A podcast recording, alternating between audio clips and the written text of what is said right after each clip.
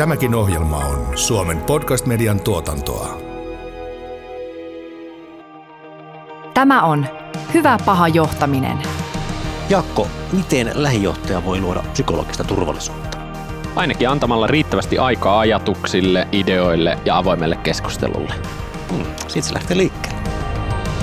Hyvä paha johtaminen podcastissa käsitellään ihmisten johtamisen haasteita ja mahdollisuuksia. Menestyminen muuttuvassa maailmassa ja uusien mahdollisuuksien hyödyntäminen edellyttävät työyhteisöltä oikeanlaista johtamista. Podcast tarjoaa sinulle uutta ymmärrystä ja konkreettisia työkaluja hyvään ihmisten johtamiseen. Se antaa myös vinkkejä sinulle, joka haluat kehittää itsesi johtamista. Juontajina toimivat johtamiseen erikoistuneen Eduko-valmennustalon yrittäjä ja The Kemp Blanchard Companiesin partneri Janne Annunen sekä organisaatiopsykologi, tutkija ja tietokirjailija Jaakko Sahimaa. Pekka Freese, olet psykologi, valmentaja ja psykologisen turvallisuuden ja autenttisuuden puolesta puhuja. Nyt puhutaan paljon psykologisesta turvallisuudesta. Mistä oikein on kysymys? Hmm. Se on kovin paljon syvällisempi kysymys kuin mitä se tietyllä tavalla pinnalle näyttää. Riippuu vähän näkökulmasta, että jos mietitään nyt meidän niin kuin tämän podcastin todennäköisimpien kuulijoiden, kuuntelijoiden eli johtajien ja esihenkilöiden näkökulmasta, niin, niin sieltä psykologinen turvallisuus varmasti näyttäytyy niin siltä, että uskaltaako se oma porukka, se joku oma tiimi, oma ryhmä, oma organisaatio ilmaista itseään, otetaanko siellä tällaisia sosiaalisia riskejä, eli uskalletaanko astua esimerkiksi oppimaan, uskalletaanko astua ottamaan vastuuta ja sitoutumaan asioihin, uskalletaanko haastaa, kyseenalaistaa, eli uskaltaako ihmiset tuoda tavallaan itse itseään, omia näkökulmiaan, omia ideoitaan, omia haasteitaan, toiveitaan, tarpeitaan, tavoitteitaan esille. Ja tästähän niin kuin usein tavallaan johtamisen näkökulmassa ollaan kiinnostuneita. Ja sitten jos me mietitään kuitenkin sitä psykologista turvallisuutta sieltä toiselta puolelta, eli jokaisen meidän omassa kokemuksessa, kun on kyse tällaisesta sosiaalisesta konstruktiosta, eli ilmiöstä, joka rakentuu yksilöiden ja sen ryhmän jatkuvassa vuorovaikutuksessa, niin yksilön kokemuksessa taas se psykologinen turvallisuus näyttäytyy siinä, että koenko mä itseni, koenko mä mun näkökulmat, koenko mä mun haasteet, tunteet, tarpeet ja niin edelleen tervetulleiksi. Eli koenko mä, että on sellainen niin kuin luottamuksen ilmapiiri, jossa mä voin astua ottamaan tietyllä tavalla sellaisia riskejä, olla haavoittuvainen, eli astua sellaiselle alueelle, joka ei ole täysin varmaa. Sellaiselle alueelle, joka ei ole niin kuin jotain, mikä on aina tehty samalla tavalla, aina sanottu samalla tavalla, johonkin, mikä on jollain tavalla uutta. Ja siinä voisi mennä jotain pieleen, se voisi kaatua mun päälle, niin onko siinä kohtaa mulla turvallinen olo tehdä se juttu vai onko siinä kohtaa mulla turvaton olo tehdä se juttu. Esimerkiksi vaikka jossain etäpalaverissa ilmaista se, että hei, että mulla olisi itse sanottavaa tähän, vaikka sulta ei sitä kysytä. Tämä on sellainen asia, minkä kanssa niin kuin, siis aidosti ihmiset painii tällä hetkellä tosi paljon, että ei uskalla edes niin kuin, ilmaista, että mä haluaisin sanoa jotain, kun niissä etäpalavereissa istutaan. Tämä on mun mielestä äärimmäisen hyvä jotenkin jäsennys ja käsitteen määrittely tälle psykologiselle turvallisuudelle, mitä sä just kerroit tavallaan kahdesta näkökulmasta, johtamisen näkökulmasta ja sitten yksilöiden oman kokemusmaailman kautta. Minkä takia tämä psykologisen turvallisuuden teema on noussut niin vahvasti pinnalle työelämässä keskustelussa ja johtamiskeskustelusta? Mikä sen on ikään kuin nostanut niin ikään kuin ehkä trendikkääksikin teemaksi tällä hetkellä? No tähän on monentasoisia vastauksia. Varmaan yksi semmoinen pinnalla oleva vastaus on Googlen iso projekti siitä, että mitä he, äh, he halusivat selvittää, että mikä yhdistää huipputiimejä ja löysi keskeisenä tekijänä tämän psykologisen turvallisuuden. Mutta mistä se oikeastaan kertoo, että Google löysi sen niin kuin olennaisimpana tekijänä, niin kertoo jonkinlaisesta muutoksesta siinä, että mitä työelämä on ja minkälaisia vaatimuksia meidän niin kuin tämänhetkisellä yhteiskunnalla ja työelämällä on. Että tämä löydös ei olisi varmasti ollut sama vaikka 20 tai 30 vuotta sitten, jolloin työ on ollut selkeämpää, haasteet on ollut vähän yksinkertaisempia, on ollut enemmän rutiineja ja yksittäinen ihminen on voinut tehdä enemmän juttuja alusta loppuun saakka. Mutta tällä hetkellä me eletään sellaisessa todellisuudessa, jossa niin kuin on ylipäätänsä epäselvää se, että, että niin kuin mikä on totta, mikä on olennaista, mihin keskitytään. Ja jotta me selvitään tällaisessa hyvin kompleksissa ja monimutkaisessa maailmassa, niin se vaatii sitä, että, että me pystytään yhdistämään monien ihmisten näkökulmia, monien ihmisten ajatuksia. Jos sitä ajattelee tällaisena niin kuin parviälynä, että niin kuin mehiläisetkin lentää ympäri omaa seutuaan ja sitten ne kommunikoi tanssimalla toisilleen, että missä on parasta mettä. Ja jos ne ei kommunikoisi, jos ne ei tavallaan ilmaisisi sitä, jos ei ne niin kuin jokainen keräisi sitä tietoa, niin ne kävisi siinä yhdellä vähän kehnolla kukkakedolla, niin kuin kaikki, jos jossain olisikin niin kuin paljon parempi paikka. Ja kyse on vähän niin kuin samanlaisesta asiasta, että, että uskon osaltaan, tämä psykologinen turvallisuus on noussut juuri nyt pintaan siitä huutavasta tarpeesta meille kyetä vastaamaan niihin haasteisiin, mitä työelämä meille asettaa. Ja sitten se toinen puoli on se, että, että kun nämä niin vaatimukset on yhä monimutkaisempia ja yhdelle ihmiselle vaikeammin käsitettäviä, niin se on meille aika stressaavaa. Ja ylipäätänsä me eletään sellaisessa maailmassa, sellaisessa yhteiskunnassa ja todellisuudessa, jossa meidän ympäristö poikkeaa valtavan paljon lähes kaikilla aspekteilla siitä, että mikä on niin kuin meidän evolutiivinen niin kuin psykologinen kehittymisympäristö, jolloin meillä on älyttömän paljon kuormitusta, stressiä, erilaisia psykologisia haasteita ja sen kanssa me tarvitaan yhä vahvemmin sitä niin kuin meidän yhteisön tukea.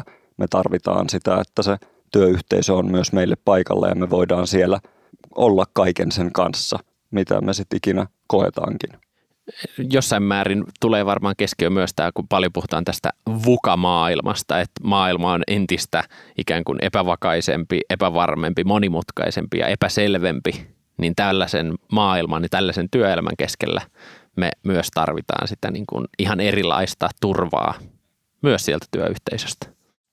Jos me mietitään sitä jotain, no vaikka suomalaisena esimerkkinä jotain niin kuin sahateollisuutta, että tavallaan minkälaisia työ, tehtäviä siellä on ollut varsinkin aikaisemmin. Ne on ollut niin kuin aika selkeitä, aika rutiininomaisia. Ei siinä ole niin kuin tarvittu laajaa kommunikaatiota, ei ole tarvittu jatkuvasti tiedonsiirtoa, uuden oppimista, vaan että niin kuin asia on opittu kerran ja sitten sitä on tehty. Ja sitten on ollut se joku työporukka, jonka kanssa sitä tehdään. Eikä, eikä siinä ole niin kuin tarvinnut jakaa sitä erityisemmin, että, että niin kuin mitä kaikkea tämä mussa herättää. Ja mihin mä haluaisin mennä ja miten mä haluaisin kehittyä tässä niin kuin sahatyöntekijänä. En tiedä, sahatyö on todennäköisesti nykyään myöskin paljon monimutkaisempaa kuin voin ikinä kuvitella, että siellä todennäköisesti psykologinen turvallisuus on myös tarpeen. Jos mietitään sitä keskustelua, mikä psykologista turvallista käydään nyt yleensä mediassa ja julkisuudessa ja, ja työyhteisössä, niin se tuntuu jollakin tavalla, että se on aika pinnallista ja jotenkin konkreettia puuttuu. Niin miten sä määrittelisit vielä tarkemmin, tarkemmin psykologista turvallisuutta? Minkälaista tekijöistä se oikeasti rakentuu? No, vuosi sitten lähdin ihan uudelle tasolle syväsukellukselle tämän termin kanssa ja löin päätä seinään pitkän aikaa siitä, että mi, niin kuin mistä tässä on ihan oikeasti kyse. Et törmäsin paljon semmoisiin epämääräisiin määrittelyihin just siitä, että on niin kuin – uskalletaan ottaa sosiaalisia riskejä. Sitten mä oon silleen, että, no, että mitä sitten ja tavallaan mistä se rakentuu, mikä sitä edesauttaa. Ja kun tätä kirjallisuutta sit on paljon kahlannut läpi, niin mulle on hahmottunut sieltä viisi sellaista niin kuin keskeistä pilaria, josta tämä psykologinen turvallisuus syntyy tai pilaria, jotka sitä mahdollistaa. Ja nämä pilarit on siinä, esittelen ne ihan kohta tiiviisti – siinä ne on tosi hyödylliset, että meidän on niin vaikea kehittää psykologista turvallisuutta sellaisena könttänä ja kokonaisuutena, koska se on, siitä on niin vähän vaikea saada kiinni. Mutta kun me jaotellaan sitä pikkusen niin meidän on helpompi nähdä, että okei, että niin kuin itse asiassa just tässä äh, vaikka niin kuin arvostuksen ja inklusiivisuuden niin kuin pilarissa meidän kannattaa nyt tehdä duunia. Ja nämä viisi pilaria on tosiaan arvostus ja inklusiivisuus, tuttuus ja yhteenkuuluvuus, haavoittuvaisuus ja luottamus, yhteinen suunta ja raamit ja sitten yhteiset standardit ja tuki. Jos ihan hieman avaan näitä, niin mitä tällä niin kuin arvostuksella ja inklusiivisuudella, miksi se on olennaista tämän psykologisen turvallisuuden kannalta, niin on se, että, että me ihmisinä haetaan jatkuvasti sitä, että saanko mä niin kuin kuulua tähän porukkaan. Onko täällä turvallista olla minä? Ja ihan ensimmäisenä me kaivataan sitä, että mä saan tulla mukaan, mutta otetaan inklusiivisesti mukaan. Mulle osoitetaan arvostusta siitä, että mä annan aikaani siihen työhön, mä annan efforttia, niin mä niin kuin näen vaivaa niiden juttujen eteen ja, ja että se jakaantuu myös sillä tasavertaisesti kaikkien kanssa. No toiseksi tämä tuttuus ja yhteenkuuluvuus liittyy vahvasti siihen, että, että jos me ei niin kuin tunneta toinen toisiamme, niin eihän me silloin oikein niin kuin ymmärretä, miten me toimitaan, miksi toi kokee näin, miksi toi toimii näin. Ja, ja me tiedetään, että jos me niin tutustutaan siihen johonkin ihmiseen vähän enemmän, niin me on paljon kevyempää, paljon mukavampaa, paljon helpompaa tulla toimeen sitten siitä eteenpäin. Kolmantena sitten tämä luottamus ja haavoittuvaisuus on tietyllä tavalla se semmoinen niin kuin tanssi, joka on tämän psykologisen turvallisuuden niin kuin ytimessä.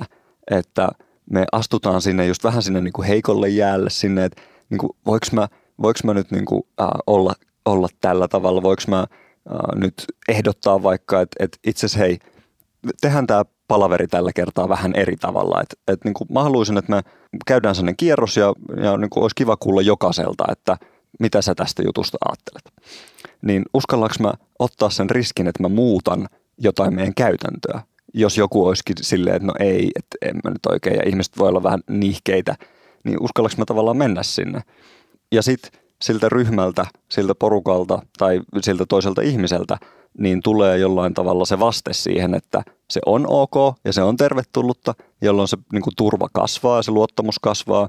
Tai sitten sieltä tulee se reaktio, että joko siihen ei reagoida ollenkaan tai sitten se lytätään jollain tavalla. Ja sitten se taas heikentää sitä turvallisuutta. No neljäntenä pilarina tämä raamit ja yhteinen suunta – liittyy siihen, että me tarvitaan niin kuin jokaiselle oma tontti ja se niin kuin yhteinen tavoite, jota kohti me ollaan menossa. Koska kun meillä on selkeyttä, kun meillä on kirkkautta, niin silloin me uskalletaan ottaa vastuuta, silloin me uskalletaan toimia ja olla aktiivisia.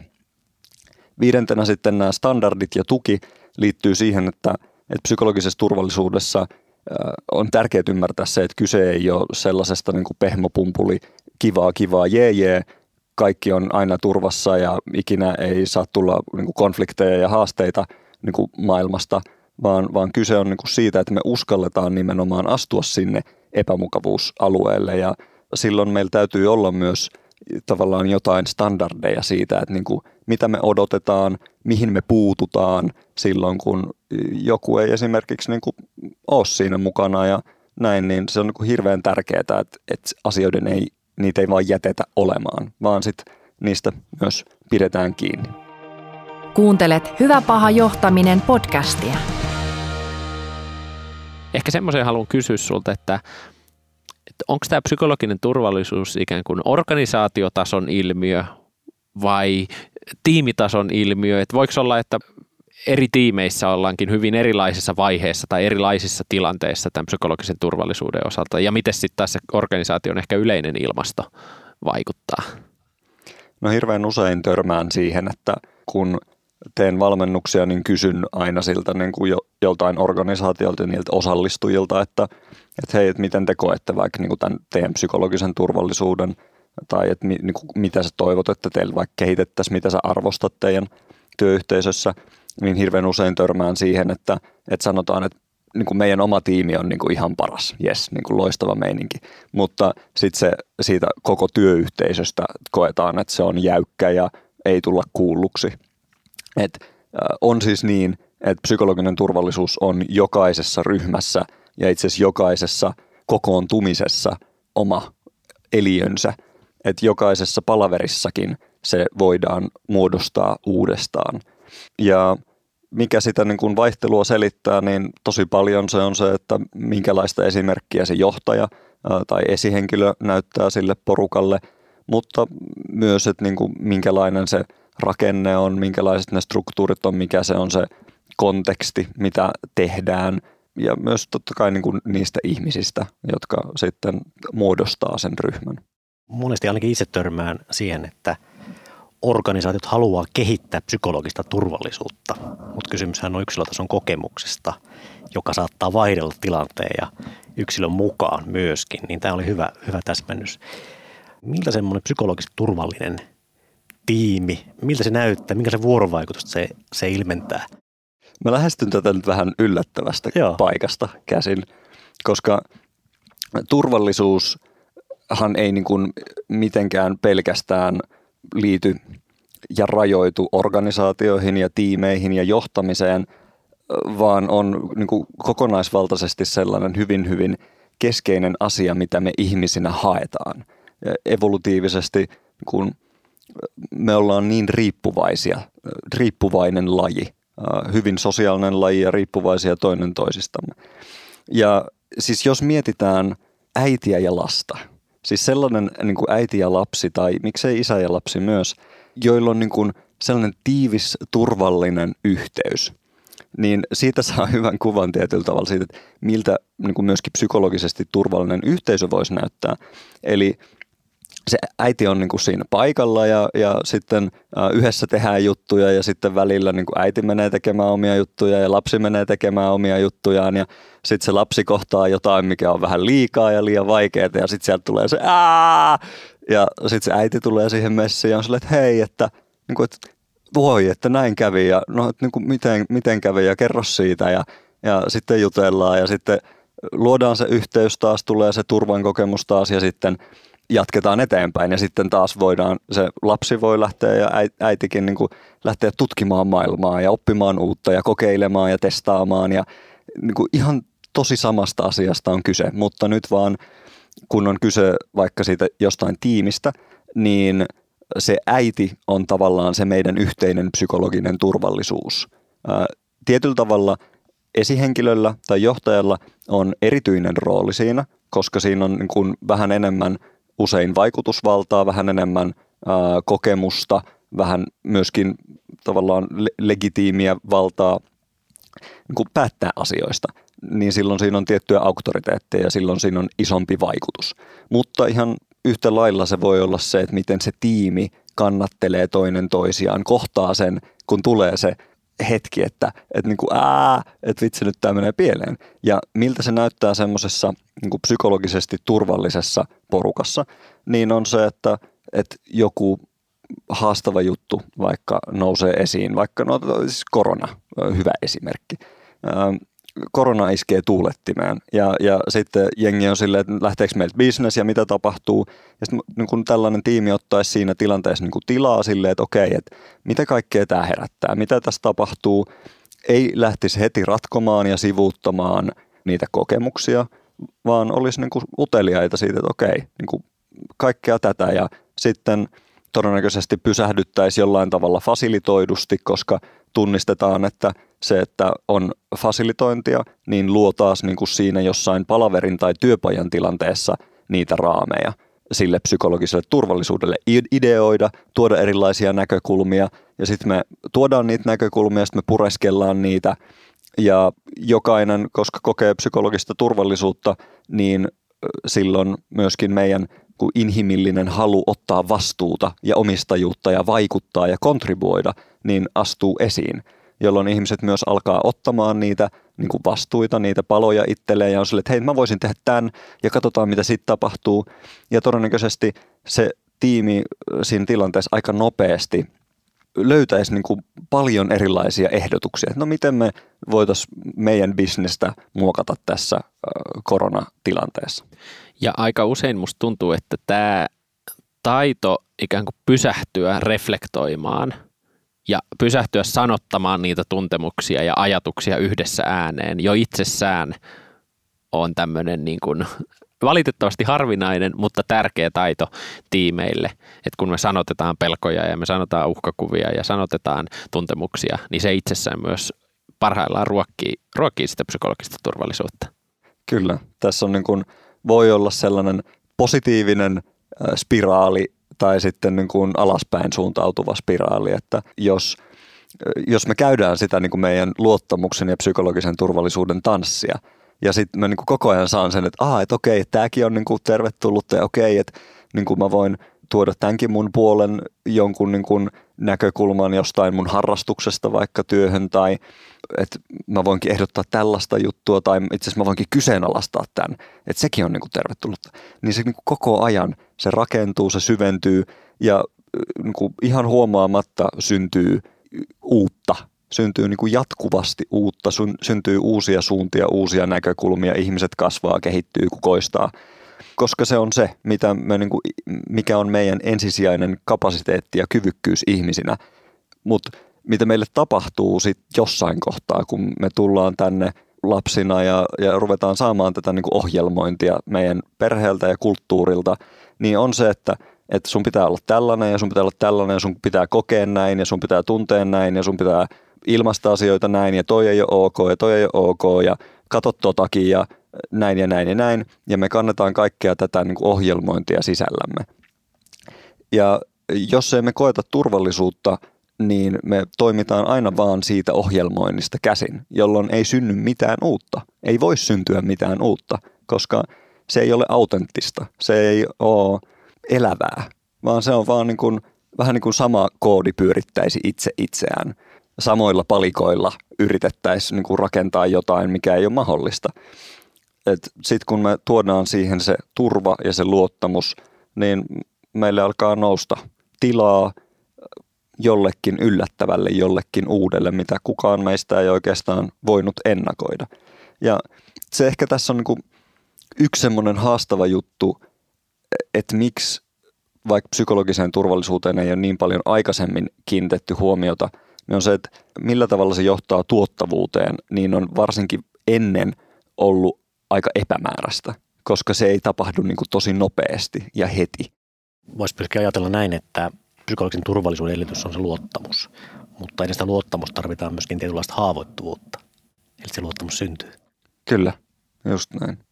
Jos menee sitten näihin, niin kuin mainitsitkin, että se yhteys tämmöisestä psykologisesta turvallisuudesta ehkä tämmöiseen tuottavuuteen, se yhteys siellä on olemassa, niin kuin Googlen tutkimuksessa nousee siihen, että se on yksi tärkeimpiä menestyvien tiimien edellytyksiä se psykologiturvallisuus. Mutta mitä muuta se psykologinen turvallisuus mahdollistaa tai mitä se hyödyttää organisaatiota tai mitä se hyödyttää sen tiimin esihenkilöä, että sitä psykologista turvallisuutta luodaan ja sille annetaan myös aikaa sen kehkeytymiselle? No haluan vastata ihan ensin, että kaikilla on paljon niin kuin antoisampaa. Ja sitten vastata vähän siitä näkökulmasta, että miten tällä tekee massia. Eli mitä tutkimukset sanoo psykologisen turvallisuuden vaikutuksesta tällaisiin organisationaalisiin tuottavuuden mittareihin, niin, niin sanoo, että ensinnäkin psykologinen turvallisuus on niin kuin kaikkein vahvin ennustaja sen tiimin ja työyhteisön oppimiskyvylle. Eli psykologinen turvallisuus mahdollistaa sen, että ihmiset – uskaltaa ilmaista omia haasteitaan, omia virheitään, uskaltaa kysyä apua, uskaltaa antaa apua, uskaltaa astua siihen niin kuin oppimisen prosessiin. Ja oppiminen taas, no se johtaa siihen, että, että me osataan vastata nyt ja tulevaisuudessa yhä paremmin markkinan niin kuin tarpeisiin ratkaista meidän asiakkaan haasteita. Lisäksi psykologinen turvallisuuden on havaittu olevan yhteydessä – työntekijöiden sitoutumiseen, työntekijöiden uppoutumiseen, informaation välittymiseen ja läpinäkyvyyteen. Eli kun me koetaan niin kun luottamusta, koetaan turvallisuutta, niin silloin me myös niin kuin sanotaan asioita helpommin ääneen, informaatio liikkuu, ihmiset osaa tehdä fiksumpia päätöksiä, nopeammin päätöksiä, helpommin päätöksiä. Lisäksi psykologisen turvallisuuden on havaittu olevan yhteydessä – sitoutumiseen yksilöiden ja tiimien tasolla ja moniin muihinkin asioihin. En juuri nyt muista kaikkia niitä ulkoa. Siinä on jo pitkä lista monia positiivisia vaikutuksia. Jep. Kuuntelet Hyvä paha johtaminen podcastia. Tämän psykologisen turvallisuuden näkökulmasta toki ehkä olennainen tulokulma on myös se, että kun asiat ei olekaan kunnossa. Jokaisessa työyhteisössä aika ajoin on erilaisia ristiriitatilanteita, konfliktitilanteita ja muuta. Ja itsekin työpsykologina on niin kuin päässyt ja saanut olla niissä tilanteissa, kun siellä on napit vastakkain ja kun ei ole luottamusta ja kun on pitkiä vanhoja kaunoja, jotka, jotka siellä niin kuin hiertää ihmisten välillä, niin miten tämmöisissä tilanteissa, kun se psykologinen turvallisuus selkeästi puuttuu, niin eh, mitä oireita se työyhteisössä aiheuttaa ja toisaalta, että miten niitä tilanteita voidaan lähteä sun mielestä parhaiten purkamaan? Hmm. Tyypillisiä oireita on hiljaisuus, on se, että asiat nousee esiin vähän liian myöhään, on se, että ihmiset viettää aikaa kuppikunnissa, on se, että ihmiset keskustelee ainoastaan työasioista keskenään, eli siellä ei ole sellaista luottamusta ja tavallaan inhimillistä turvaa, että, että ihmiset haluaisi jakaa laajemmin myös itsestään, mikä kuitenkin monille meistä, ei välttämättä ihan kaikille, mutta suurimmalle osalle on jotain, mikä on antoisaa ja mitä me haluttaisiin tehdä enemmän.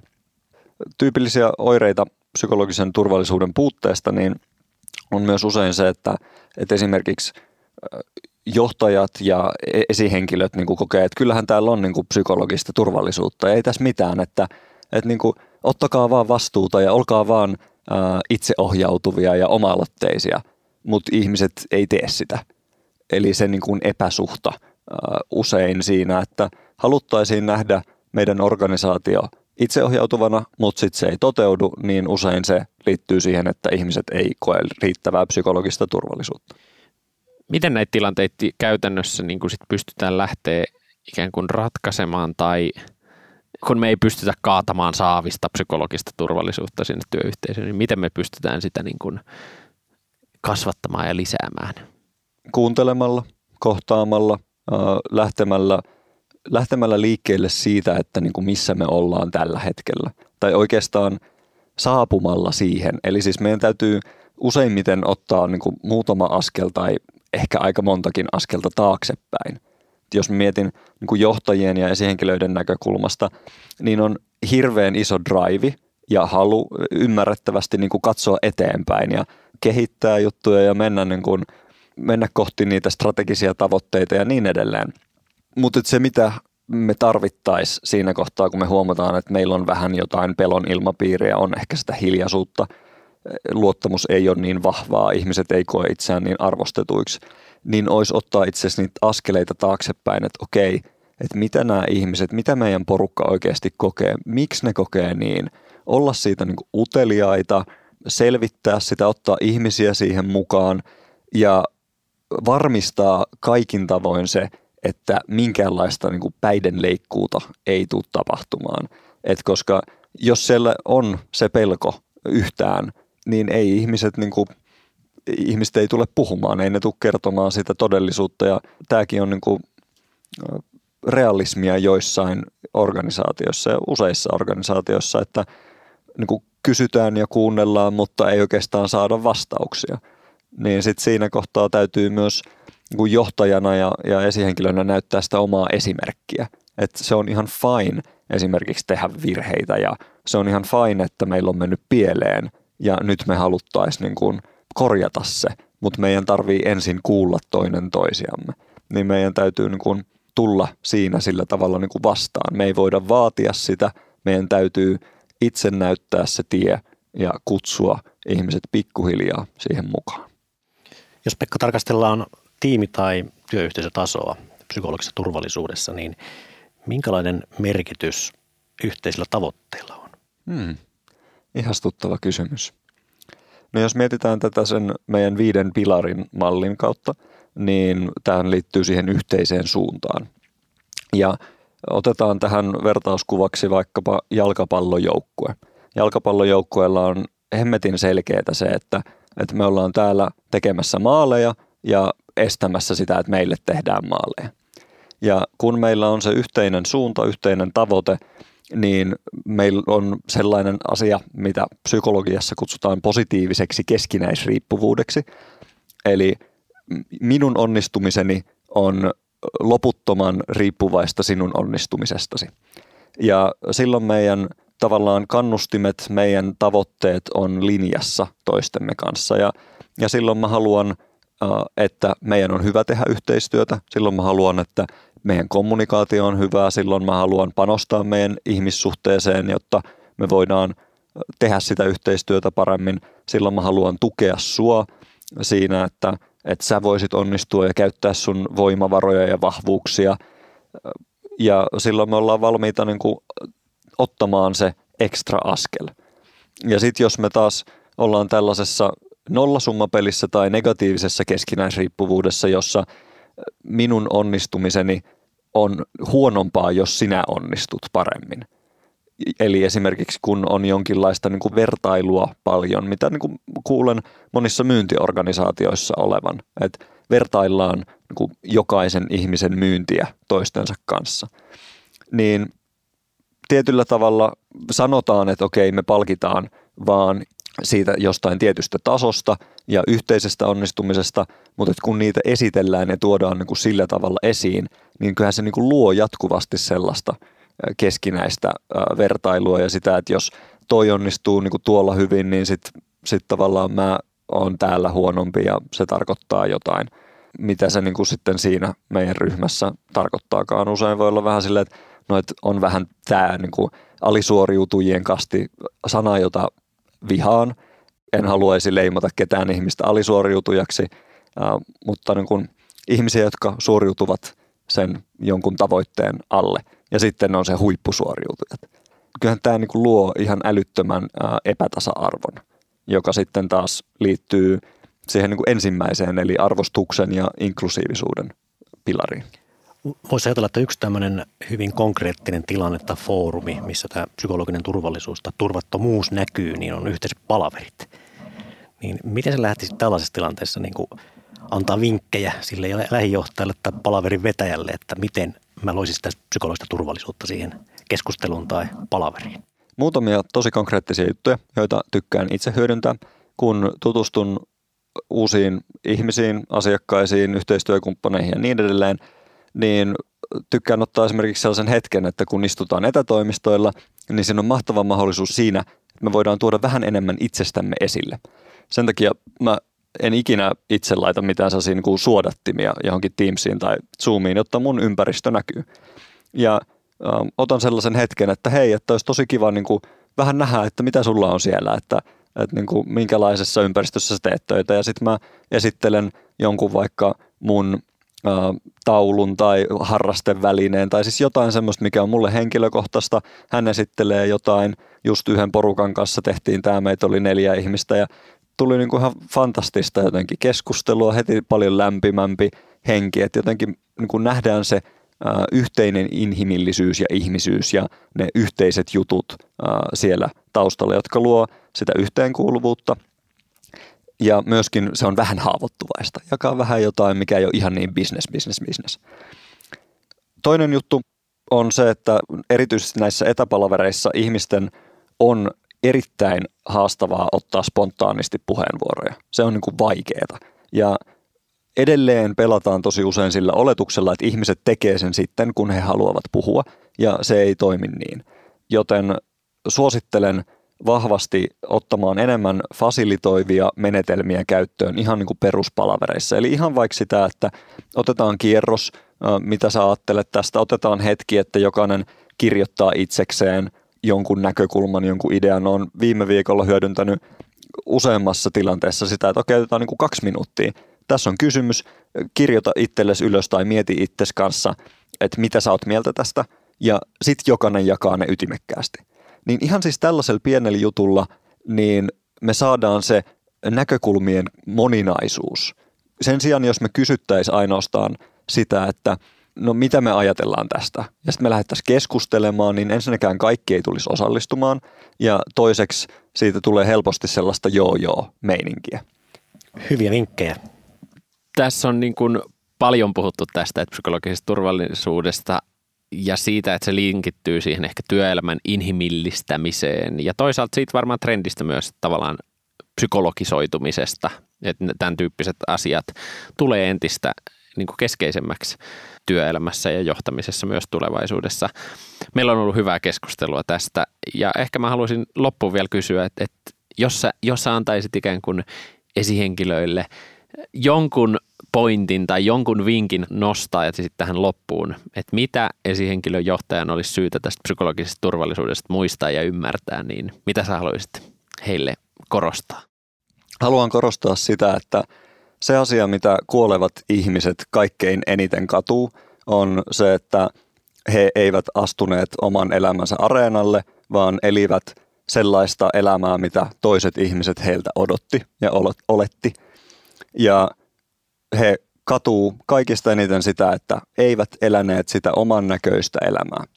Niin kutsun jokasta siihen, että kun jätetään vähän enemmän sitä, myös sitä esihenkilön ja johtajan roolia sivuun. Se on tärkeä rooli, se on tärkeä ottaa mukaan tietoisesti. Sitä on tärkeää kantaa, koska sillä on iso funktio. Ihmiset kaipaa tukea, ihmiset kaipaa ohjausta, ihmiset kaipaa sen, että on joku selkeä henkilö, jolta saa näitä juttuja. Ja samaan aikaan me voidaan olla niin kuin ihmisiä siinä roolissa. Ja kun me uskalletaan astua siihen, niin me voidaan löytää myös yhä enemmän siitä, että mitä se on se mun näköinen elämä, mitä on mulle olla minä, mitä on mulle olla autenttinen minä ja myöskin mahdollistaa se sille niin kuin meidän porukalle. Ja ehkä se kysymys, mihin mä haluan niin meidän kuulijat jättää, niin, niin on se, että, että kumpi on niin kuin isompi riski, se, että joku vähän pahoittaa mielensä, kun se, että sit kuolinvuoteella katuu sitä, että hitto, kun mä en tehnyt niitä lukuisia pieniä valintoja, jotka olisi auttanut mua elämään semmoista elämää, mikä oli täyteläistä, merkityksellistä, elävöittävää, innostavaa, haastavaa, pelottavaa, hurjaa, kiehtovaa, uteliasta, rakastavaa. Kiitos Pekka mielenkiintoisesta ja avartavasta keskustelusta. Kiitos. Jos pidit tästä jaksosta, niin muista seurata meitä Spotifyssa tai tilaa meidät Apple Podcastissa, niin kuulet uudet jaksot ensimmäisten joukossa –